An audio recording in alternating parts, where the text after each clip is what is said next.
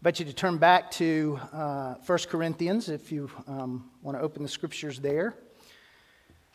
We're starting a uh, series of messages through this letter of Paul's to the church in Corinth. And over this next number of months, we'll be going through this letter together. And so I encourage you to take time in the week ahead to, to read through the whole book. Um, you might find some things, if you haven't read through it uh, recently, that are not only shocking and surprising, but also very relevant and applicable to uh, the, the world we live in uh, in these days. And we'll be looking at that together uh, as we go forward. I want to open with two questions Who are you, and whose are you? Who are you? And by that I mean, how do you define yourself? From whom or from what do you receive your identity? Do you kind of define yourself? And whose are you? Meaning, what has ultimate claim on your life? What is your first love? What is your, your unhindered devotion? What takes your time, your attention, demands your service? Employers want you to define yourself in terms of your career, so that you're an engineer or a teacher or a, a, a programmer, a nurse or a, uh, an accountant, dedicated to serving your company and your customers. Advertisers want you to define yourself by a product. So you're a Chevy or a Ford or a Toyota person or a, a, an iPhoner or an Androider or whatever it is. Loyalty to a particular brand. Politicians want you to define yourself by your political ideology or certain issues. So you're progressive or conservative, you're pro this or anti that, you're committed to a particular party or platform.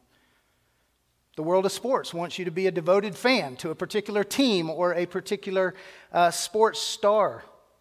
And the entertainment and social media industry are a constantly flowing uh, stream of things by which to define yourself. The majority of them being related to beautiful figures or carefree lifestyles or self expression or sexual attraction or social influence, and we could just go on and on and on. Even in the church, we can find our identity primarily in certain denominations or doctrines, particular preachers or programs different worship styles or spiritual practices. And the Bible reminds us over and over that while those things are part and parcel of the reality of the world in which we live, and they do have impact, some good and some not so good, in our lives, we as Christians, as believers in Jesus Christ, our identity, who we are and whose we are, has been radically changed. It's been, it's been uh, moved from being defined by the, our relationship to the things of this world to now being defined and centered around our relationship with God. The truth, that's all over the Bible. We are new creations in Christ. We are born anew by the Spirit. We are no longer slaves to sin, but we are now sons and daughters of God. We are citizens of a, a, a different kingdom, the kingdom of God, a heavenly kingdom. We are sinners who have become and are becoming saints in and through our Lord Jesus Christ. And understanding and embracing that reality, that new identity of who we are in Christ and whose we are as God's treasured possession, is it is fundamental, it is foundational to actually experiencing and living out that identity in our relationship with God Himself, but also in our communion and our community together as God's people in the church. Being rooted in our union with Christ is critical to our being empowered, our being equipped, as we heard last week in Pastor Kyle's sermon, to work properly and to walk worthily together, to be built up, to grow in maturity as the body of Christ, the embodiment of his presence and his power here in this world. And, and I emphasize the we. I emphasize the we. Because our identity, our calling as saints, is a corporate one. It's not individual. It's not just me, it is we. Paul is writing here, and he's speaking not just to you, but to y'all. Or if you're from the north, to youse. Or youse guys, or however you say it. I never didn't live up there, but we're not just the hands and feet of Jesus, but Paul says we're the whole body of Christ, knit and joined together to display God's work and to be God's witness in the world. And, and as we begin this sermon series through what we know as Paul's first letter to the Corinthians, which we'll see later is actually his second letter to the Corinthians, he mentions a previous one which we don't have record of. The church we, we begin, we, we will see this emphasis that we, the, the calling and the, and the identity that God has given us is a corporate calling. And how we live that out is significant, not only to our own spiritual walk, but to how we witness to the world. And the church in the city of Corinth in first century was a young body of believers who faced the, that timeless calling, that struggle of every church and that is to live out that new identity that we have in Christ together, to be in the world, but not of the world. And as we'll see as we go through this letter, they were not succeeding at it very well. But before we jump into the letter, let me, let me give a little bit of background that is helpful. This was a church, as we read in Acts 18, that Paul had, had just founded a few years earlier. And through the empowering, equipping, encouraging work of the Spirit in Paul's own life and in the life of those he was going to, it had grown substantially. And so Paul's writing to friends, to fellow believers who had been called into, into fellowship with Christ and, and with him and with one another by God's grace in the gospel, but who now, as Paul discovers after he's, he's left there and moved on to Ephesus, were having some very deep, significant problems in their relationship together.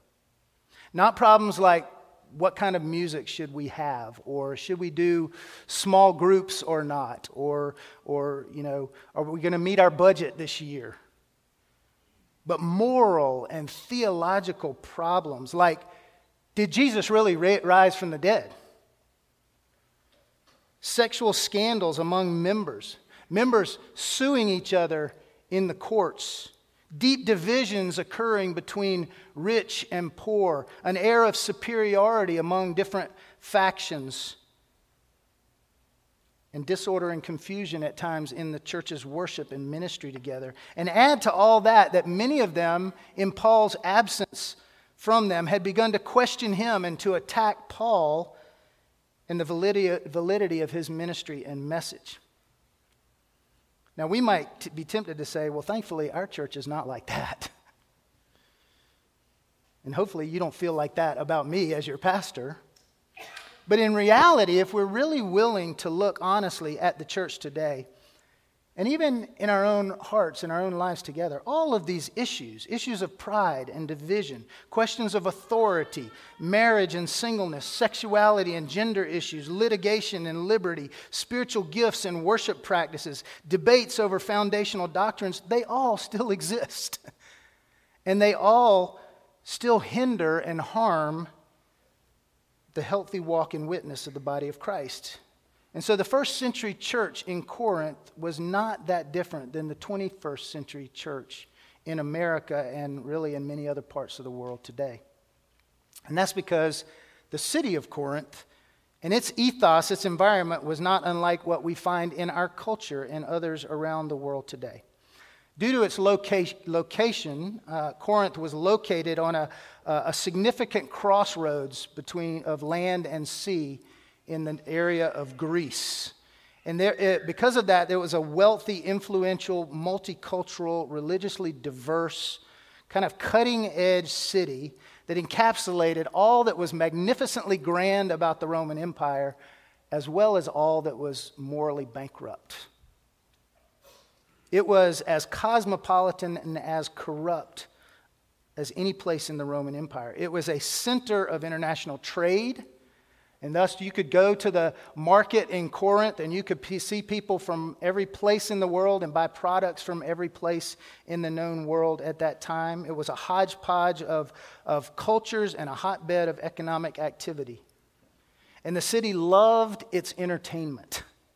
It boasted an arena about the size of the RBC Center that we have here, where they would host the, the Isthmian Games, which were second only to the Olympic Games of the time, as well as other sporting events and, and theatrical performances for the people's pleasure. You could find temples and shrines to a host of different deities throughout the city, including a large temple to Aphrodite, the goddess of love, and Apollo, the goddess of music and poetry, both of whose worship was accompanied by deviant sexual and sacrificial practices. Its importance as a Roman colony meant it had a strong military, a strong government presence, and its proximity to Athens drew its share of the well educated and the wise to the town as well. So Corinth was, was, was kind of like Wall Street and Times Square and Hollywood all balled up into one and placed in one one area. It was a, it was a vanity fair of its day, such that the word, the verb Corinthianize came to be associated with a sense of anything goes in terms of morality. And it's into this environment that Paul arrives in Acts 18 that we read earlier. He's alone. He's exhausted from a difficult tour of ministry, having been beaten and put in prison and run out of different towns. To use his own words in chapter 2, verse 3, he comes in weakness and fear and much trembling.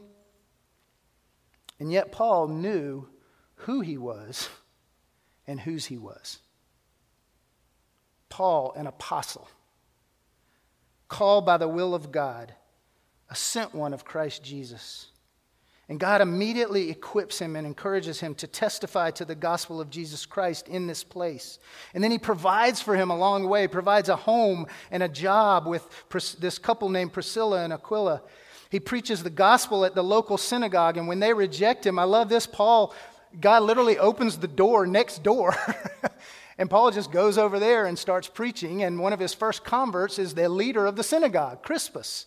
And not only him, but his successor as well, Sosthenes, who, as we see in the opening of this letter, has traveled with Paul in ministry. And God encourages Paul in a vision to not be afraid, but to keep on speaking, keep on testifying.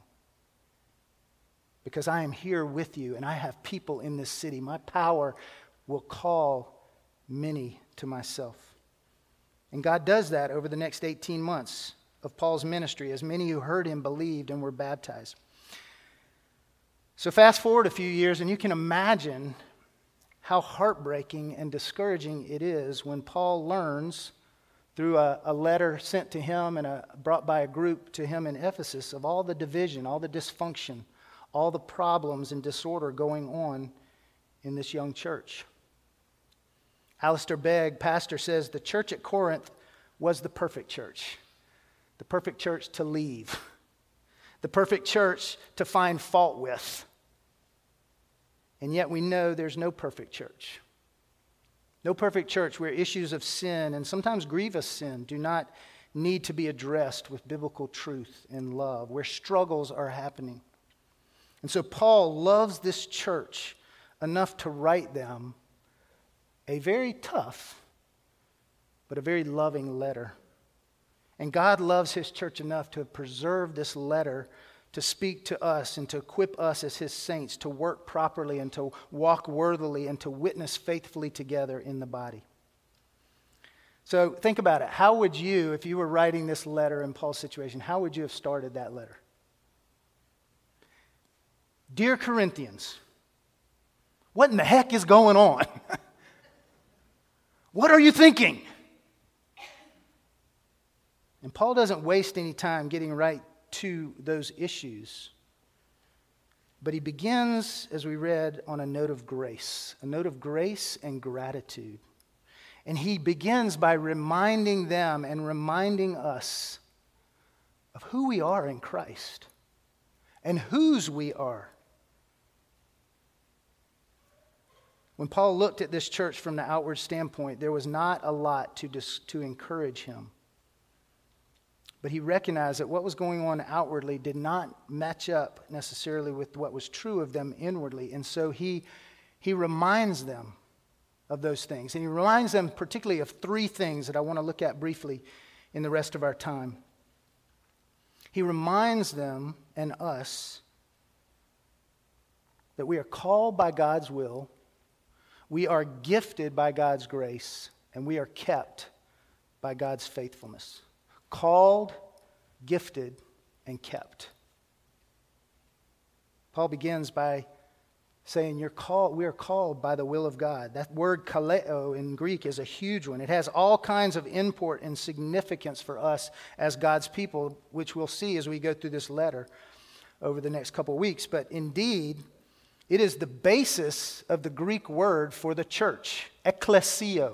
We are the called out ones we are called paul understood that about himself he says i paul called by the will of god he knew exactly who he was and how he came to be that, and he knew it had nothing to do with himself, and it had everything to do with God. Paul's self understanding is wrapped up in this, this idea of his calling and his, his identification as an emissary, as an ambassador of Jesus Christ and the one who has called him. Were that not true, he likely would have given up on this church pretty quickly but he doesn't. Because not only has he been called by God, he also knows that they have been called by God as well. Verse 2 To the church of God, not to Paul's church, not even to the Corinthians church, to the church of God in Corinth, located there. But then look what he says To those sanctified in Christ Jesus, called to be saints, together with all those who in every place call upon the name of the Lord Jesus Christ, both their Lord and ours.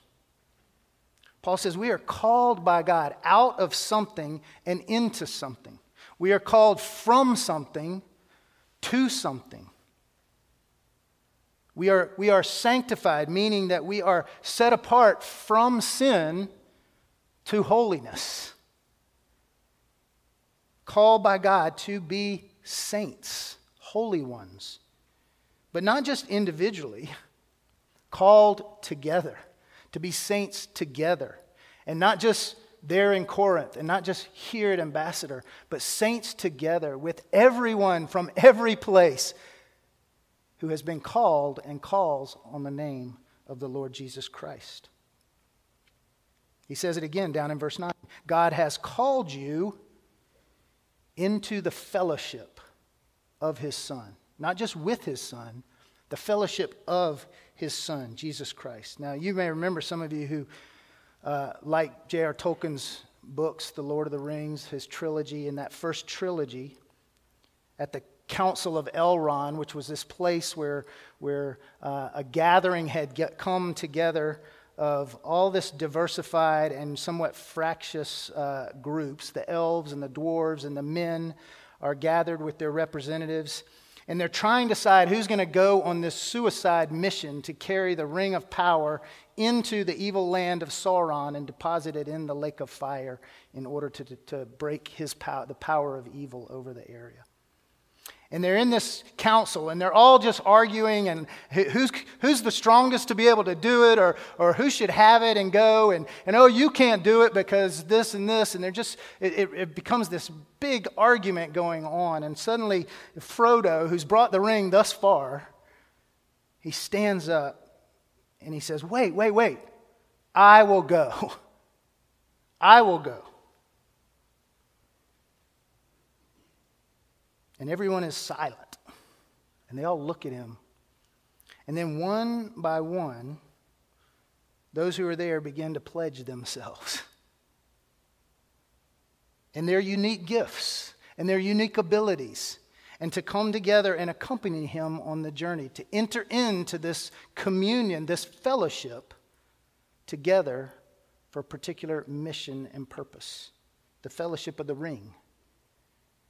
And the purpose and the goal, the result of God's call to us in union with Him and communion with Him, who has overcome and, and defeated all evil and death, He calls us into fellowship, the fellowship of His Son, for the purpose that we would carry out and be, and live, be witnesses to his, wor- his, his purposes and His work in the world.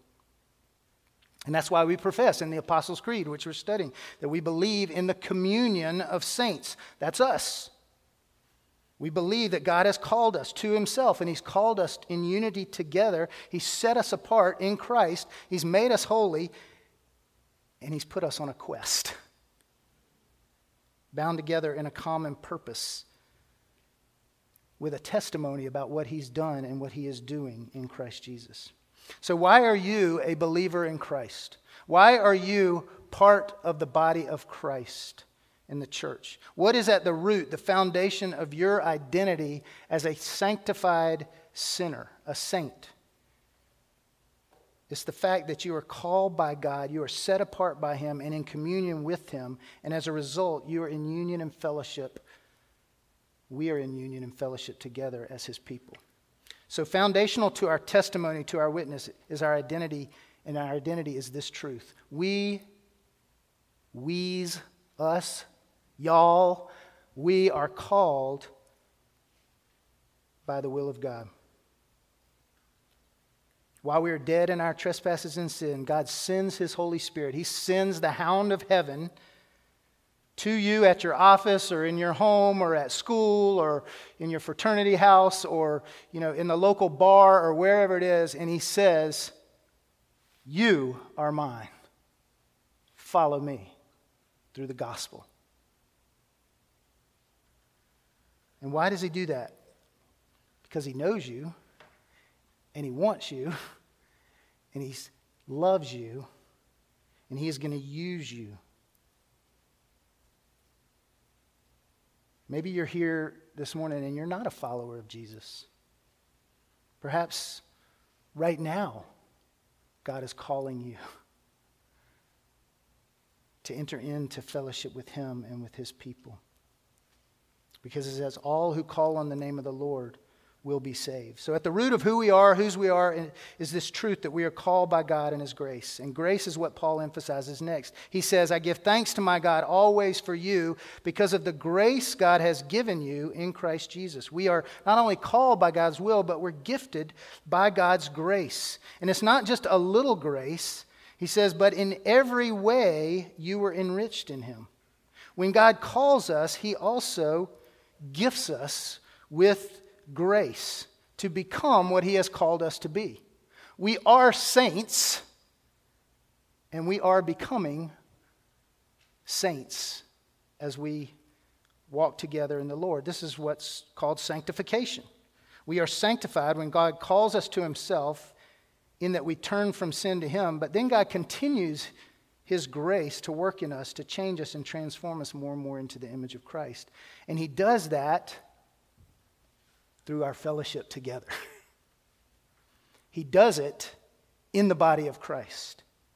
Interestingly enough, Paul mentions two ways in which the Corinthians had been enriched in their speaking and in all knowledge. Two things that later on we'll, act, we'll find out they were actually misusing, they were distorting in, into a source of pride and a cause of division among them. And so sometimes we may use, we may abuse the very gifts of grace that God has given us, meant to strengthen us together and, and build our fellowship together. We may use it in a way that actually tears us apart and dishonors God. And when that happens, it hurts. There's problems. We struggle. It hinders our growth and maturity in Christ, both personally and corporately. It gets us, as, as, as Kyle said last week, out of joint and, and causes various pains and problems. But when we recognize that, that these are gifts we have been given by God and that we've been given them for a purpose to enable us to, to work together properly, to walk together worthily in our calling, then God will use those gifts to do his work of grace in our lives together. He will use that to sanctify us and make us his witness in the world. In fact, notice what Paul says He, sa- he says, You are not lacking in any spiritual gift. You're not lacking in it. Peter says, We have been blessed with every spiritual blessing in the heavenlies. We have everything we need for life and godliness. Now, if you're like me, you hear that and you say, God, that's not really true. There are a lot of gifts I don't have. Maybe you're thinking, I can't teach the Bible. I have no musical talents. I'm not very good at sharing my faith. I don't have a lot of resources with which to be generous and give to others. I'm terrible with kids. I don't even like kids. We can hear this and we can look at our own lives and we can immediately get discouraged. We think we should be able to do all things in Christ who strengthens us. And then when we can't, we beat ourselves up or we feel like we have really failed. Anybody feel like that? I know I do a lot. But remember who Paul is speaking to here the church, to y'all, to us the body of Christ, the saints of God together, when he says you are not lacking any gift, he doesn't mean every single, each one of you individually. He says, together, we, the body of Christ, we are not lacking in anything that God needs to shape us and to, and to do his work in us.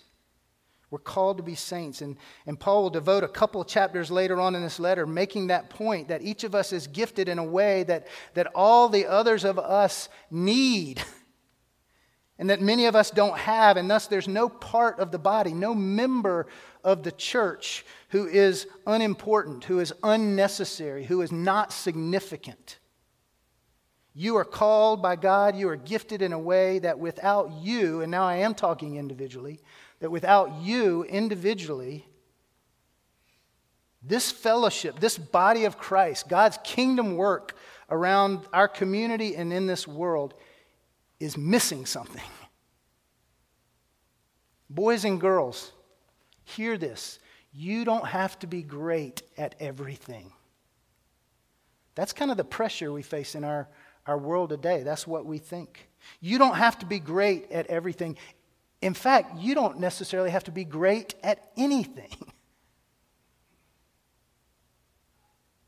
God has made you great just by virtue of who He has made you and called you as His own and, and equipped you to live for Him. He will use you in your school, in your home, with your brothers and sisters, in this church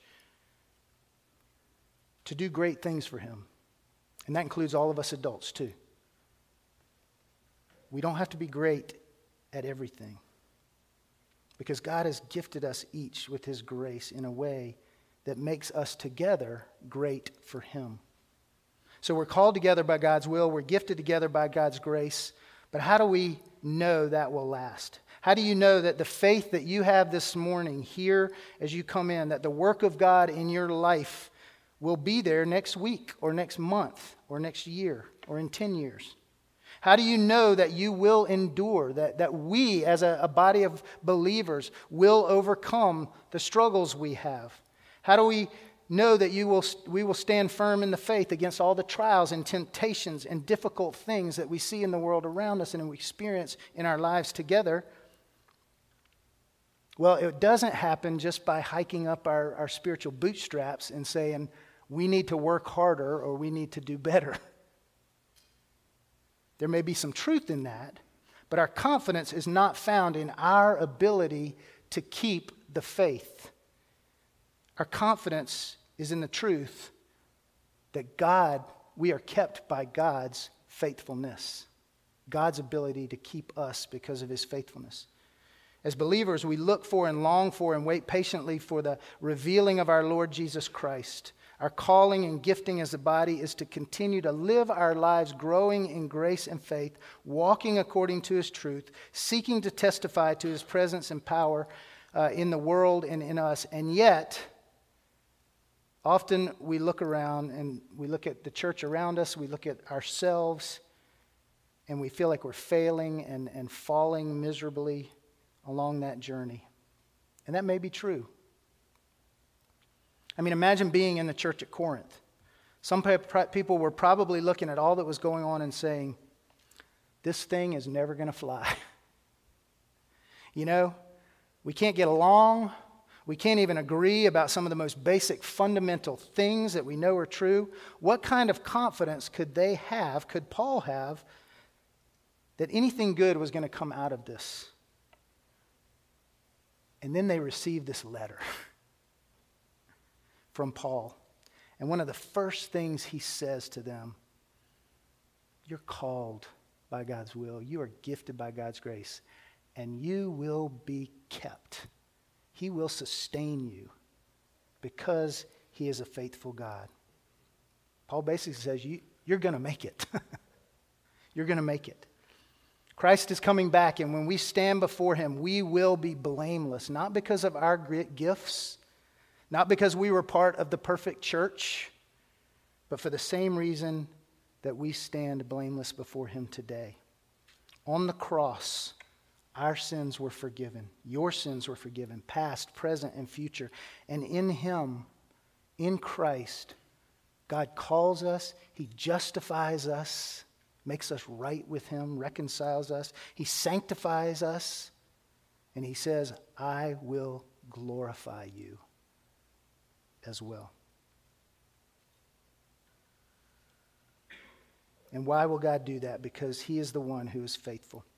That's why, in difficult circumstances, when cancer hits, when divorce strikes, when the pink slip comes, when a child dies, when sin is exposed, when your community looks like it's just going all to pieces.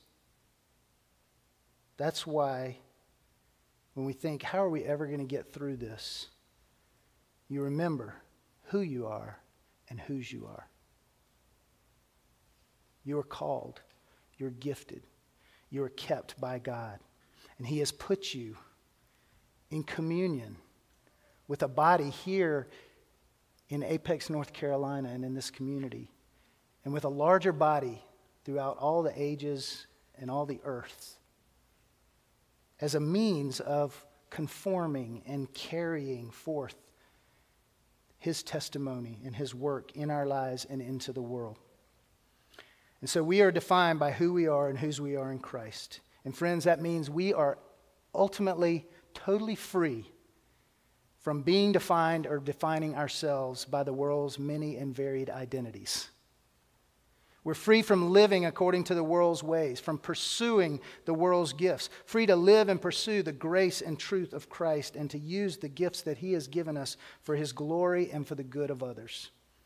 That's true freedom. Free to know that no matter what, God will work in us and He will keep us to the end.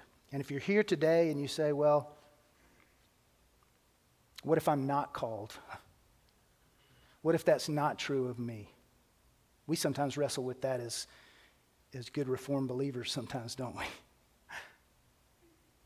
Well, God speaks to us through His Word.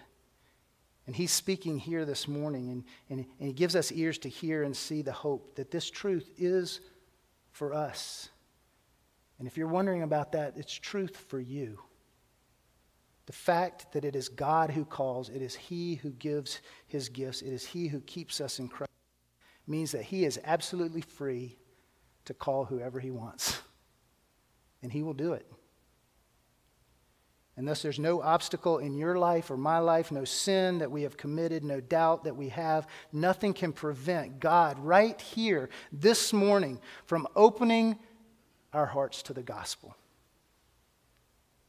and saying, Come, follow me. Call on my name.